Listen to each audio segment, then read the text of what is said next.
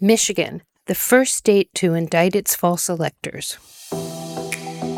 All eyes have been on the Fulton County Courthouse in Georgia as we await DA Fani Willis's indictments of potentially dozens of people in the plot to overturn Georgia's 2020 election, including potentially former President Donald Trump and possibly several other of his close associates, Rudy Giuliani, Lindsey Graham, and Trump's former chief of staff, Mark Meadows, for attempting to overthrow Georgia's legitimate election of Joe Biden. But Georgia is only one of seven states where the false electors plot was carried out. Another of them was Michigan, which has become an often overlooked front line for prosecution of right wing plots to subvert our political processes, and the first state to bring charges against its false electors. The fraudulent electors scheme is emerging as the single most important prong of Trump's Stop the Steal plot, a multi state attempt to, ironically, steal the election from Joe Biden. Already, 84 people across the country have been identified as false electors, including the 16 in Michigan and the 16 in Georgia. This prong of the plot to overturn the 2020 election has the potential to rope in hundreds of people as well as the Trump surrogates who went to each of the states to set it in motion. Jack Smith's J6 indictment of Trump places him squarely at the top of the scheme. So, without further ado, here's your briefing on Michigan. In July, two weeks before Jack Smith's indictment of former President Donald Trump dropped, Michigan State Attorney General Dana Nessel held a press conference announcing felony indictments against all 16 of her state's false electors.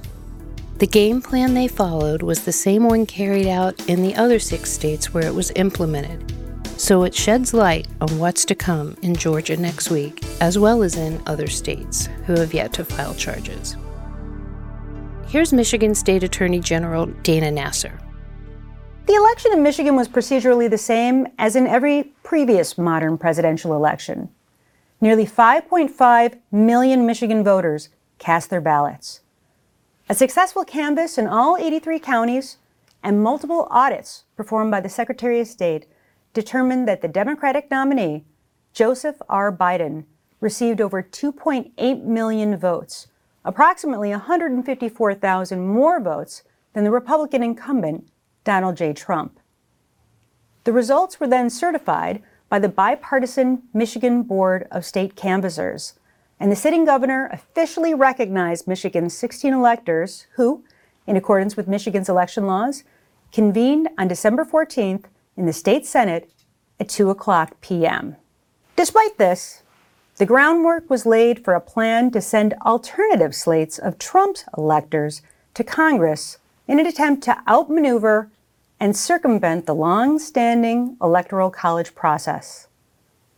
As part of the orchestrated plan, we allege that 16 Michigan residents met covertly in the basement of Michigan GOP headquarters and knowingly and of their own volition signed their names to multiple certificates stating that they were the duly elected and qualified electors for president and Vice President of the United States of America for the state of Michigan.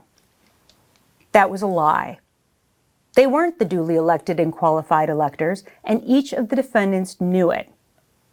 They carried out these actions with the hope and belief that the electoral votes of Michigan's 2020 election would be awarded to the candidate of their choosing instead of the candidate that Michigan voters actually chose. After signing these fraudulent electoral documents, some of the false electors attempted to enter the state capitol and deliver their fabricated electoral votes to the Senate floor, but were turned away. The false electoral documents were then conveyed to the United States Senate and the National Archives with the intent that Vice President Pence would overturn the results of the election using the false electoral slate. This plan to reject the will of the voters and undermine democracy was fraudulent and legally baseless. Each of Michigan's false electors was charged with eight felonies, the last nine of them just last week. Again, here's Nessel. Each of them has been charged with one count of conspiracy to commit forgery, a 14 year felony, two counts of forgery, a 14 year felony, one count of conspiracy to commit uttering and publishing, a 14 year felony, one count of uttering and publishing, a 14 year felony, one count of conspiracy to commit election law forgery, a five year felony, and two counts of election law forgery, a five year felony. We intend to prove the following elements beyond a reasonable doubt that the defendants knowingly made, filed, or published a false document for a purpose under Michigan election law and acted with the intent to defraud. The defendants did falsely make, alter, forge, or counterfeit a public record with the intent to defraud. The defendants did utter and publish as true a certain false, forged, altered, or counterfeit record with intent to injure or defraud, knowing said instrument to be false, altered, forged, or counterfeit, and that they unlawfully conspired together or with others to carry out these acts. They each entered pleas of not guilty and were released on $1,000 bonds. The next hearing date is August 18th, at which time State Attorney General Nessel will present to the court the evidence for the charges. And as in Georgia, the slate of false electors in Michigan is a who's who of national and Michigan State Republican Party members. Among them, Meshawn Maddock, a co chair of the Michigan Republican Party. She is married to Michigan State Representative Matt Maddock, a member of the House Freedom Caucus. Kathy Berden, a member of the Republican National Convention and a Trump delegate to the convention in 2016. Kent Vanderwood, the mayor of Wyoming, Michigan. In addition, the others were local Republican Party officials, a school board member, and local election clerks, just like in Georgia. Two others were plaintiffs in a lawsuit filed over Michigan's 2020 election and dismissed as frivolous, with the judge sanctioning the two lawyers who filed it. We'll get back to the 63 failed lawsuits filed by Republicans over the 2020 election, as that constitutes an entire separate prong of the plot. One of the false electors, Michelle Lundgren, Republican nominee for a Detroit based Michigan House seat in 2022, who, by the way, lost her election, told CNN last year we were called on the phone and asked if we'd come in and support President Trump and sign something. And we all went to Lansing. We were told just to show up and sign this piece of paper. If we had any information about it being untoward or illegal, we would not have done it. This appears to be the defense for the majority of the false electors. However, two of the original false electors in Michigan, one of whom was Michigan's Secretary of State, withdrew from the plot and were replaced over concerns about its legality. Other false electors posted publicly about it on social media and received comments from their co conspirators that it was supposed to have been kept a secret just as it was in Georgia. In addition to the false electors, Michigan is also one of three states, the others are Georgia and Arizona, where voting machines were tampered with after the election in a scheme to gin up support for the false claim that President Trump, Rudy Giuliani, Fox News, and others were already making without evidence that voting machines in multiple states had been tampered with to throw the election from Trump to Biden. This is an additional prong of the plot to overthrow the 2020 election. I talked a little bit about this in the Georgia briefing, and I'll devote an entire upcoming brief to that prong alone. And finally, I leave you with a trip down memory lane Recall that in 2020, 13 men were indicted in a plot to kidnap and assassinate the state's Democratic governor, Gretchen Whitmer, who was running for re election. Their plan was to take her from her remote vacation home.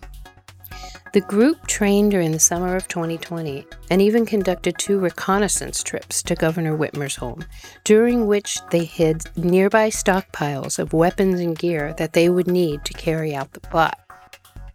The indictment cites their encrypted text messages, their plan to blow up a bridge near Governor Whitmer's home to thwart law enforcement's response, details of a business with a secret trap door behind which they met to plan the attack and drills conducted in the summer of 2020 at a quote, shoot house, in which they practiced the kidnapping. They intended to carry out the plot before the 2020 election. According to lead prosecutor, Assistant U.S. Attorney Nils Kessler, these defendants were outside a woman's house in the middle of the night with night vision goggles and guns and a plan to kidnap her. The plot was foiled by the FBI, who were already closely monitoring Michigan's sizable militia movement, which had become increasingly active and vocal after Trump's 2016 election. The FBI quickly embedded informants into this particular plot. Of the six who were indicted federally, two pled guilty as a part of plea deals, two were acquitted, and the two leaders of the plot were convicted in December of 2022 of kidnapping conspiracy and conspiracy to use a weapon of mass destruction.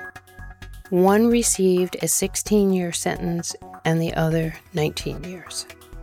The other seven were convicted under state charges, and each of them also received a multi year sentence.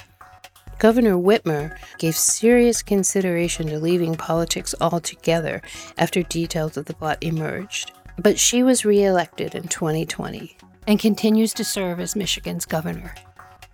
In closing, here's what the prosecuting attorney had to say after he secured the convictions in the kidnapping plot. The verdict confirms this plot was very serious, very dangerous, posed a threat not only to the governor personally and her family, but also to innocent bystanders and to basic social order. No governor, no public official should have to contend with what Governor Whitmer contended with here.